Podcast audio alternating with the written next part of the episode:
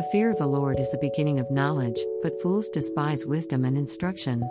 Proverbs 1 7 First, the word fear has nothing to do with being afraid. In the original Hebrew, it means reverence. It may be hard to connect knowledge with the reverence of the Lord. But one thing about Scripture is that it explains itself. Psalms 112 1 gives us some understanding. If you reverence the Lord, you will be inclined or desire to please the Lord by being obedient to his commandments, not slowly, but as Psalms 112 indicates by the word greatly, meaning fiercely and furiously. Praise ye the Lord. Blessed is the man that feareth the Lord, that delighteth greatly in his commandments. Psalms 112 Solomon, who wrote most of the Proverbs and Ecclesiastes, concluded that in the end it was all about reverence for God and obeying God. Let us hear the conclusion of the whole matter fear God and keep his commandments, for this is the whole duty of man. Ecclesiastes 12:13. In Proverbs 1 7, Solomon uses the word beginning to say that the reverence of the Lord is the beginning of knowledge. The word has nothing to do with a span of time, but rather a place or position. What Solomon was saying was that to reverence the Lord is first, is the chief of or the principal thing of knowledge. One cannot claim to have knowledge if reverence for the Lord is absent. But fools, meaning perverse men who are disobedient to God, rebellious against Him, wayward and evil, have contempt for God's wisdom and instruction. They hate knowledge. Proverbs 122, they choose not to reverence the Lord. Proverbs 129, they were never taught rightly. Proverbs 22 6, and when they were young, were allowed to disobey their fathers. Proverbs 15:5, and much less their teachers. Proverbs 5:13, train up a child in the way he should go, and when he is old, he will not depart from it. Proverbs 22:6, this is a warning to parents.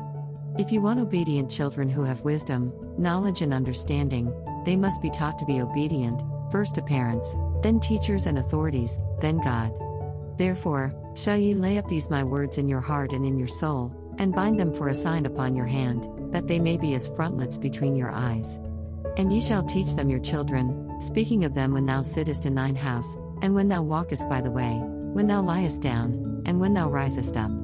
Deuteronomy 11 18 19, every moment can be a teaching moment. The result of disobedience is destruction.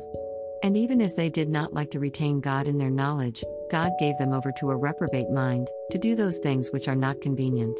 Romans 1:28 God will take his hand off them, his protection and his discipline lead them to their perverse and worthless ways. And everything they do will be negative and will never prosper. God will never deal with them again unless they repent and turn to him. Left to our own devices is the worst place to be. It is better to suffer God's discipline and correction than to be left to one's own devices. Although God's discipline and correction may be uncomfortable, it leads to righteousness.